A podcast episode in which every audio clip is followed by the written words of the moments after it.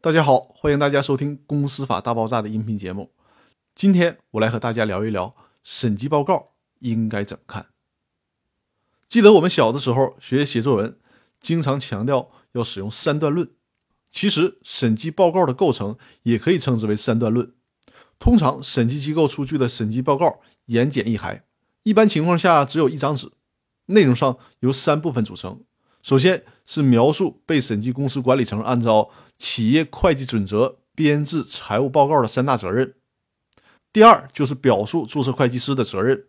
第三就是发表审计意见。注册会计师的责任一般描述为：我们这里边的我们就是指注册会计师，我们的责任是。在实施审计工作的基础上，对财务报表发表审计意见。我们按照中国注册会计师审计准则的规定执行了审计工作。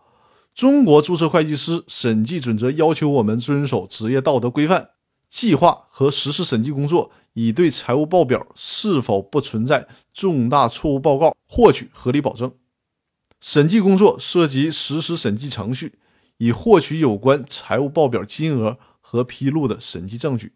选择的审计程序取决于注册会计师的判断，包括对由于舞弊或错误导致的财务报表重大错误风险的评估。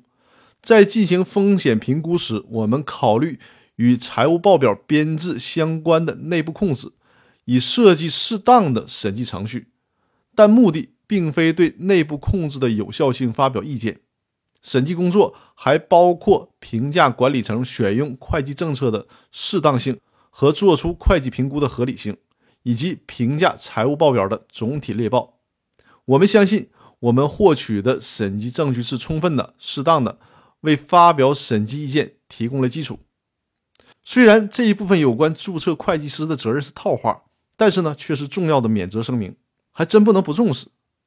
在三段论式的审计报告当中，最为重要的就属于第三部分的审计意见了。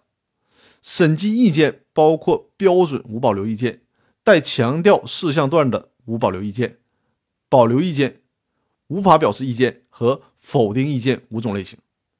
如果注册会计师出具了标准无保留意见，那么就会做这样的表述：我们也就是注册会计师认为，被审计公司财务报表已经按照企业会计准则的规定编制，在所有重大方面公允反映了。被审计公司某年某月某日的财务状况，以及某年度的经营成果和现金流量，这种标准无保留意见当然是最好的，说明公司的财务状况是良好的，是真实的。如果是后面的几种情况，比如说保留意见、无法表示意见，甚至是否定意见，那这个时候就说明了这个公司的财务状况是有问题的，说白了就是有猫腻的。当和这样的公司进行交易的时候，或者是购买这样公司的股权的时候，就需要格外的小心了。那好，我们今天的分享就到这里，我们明天继续。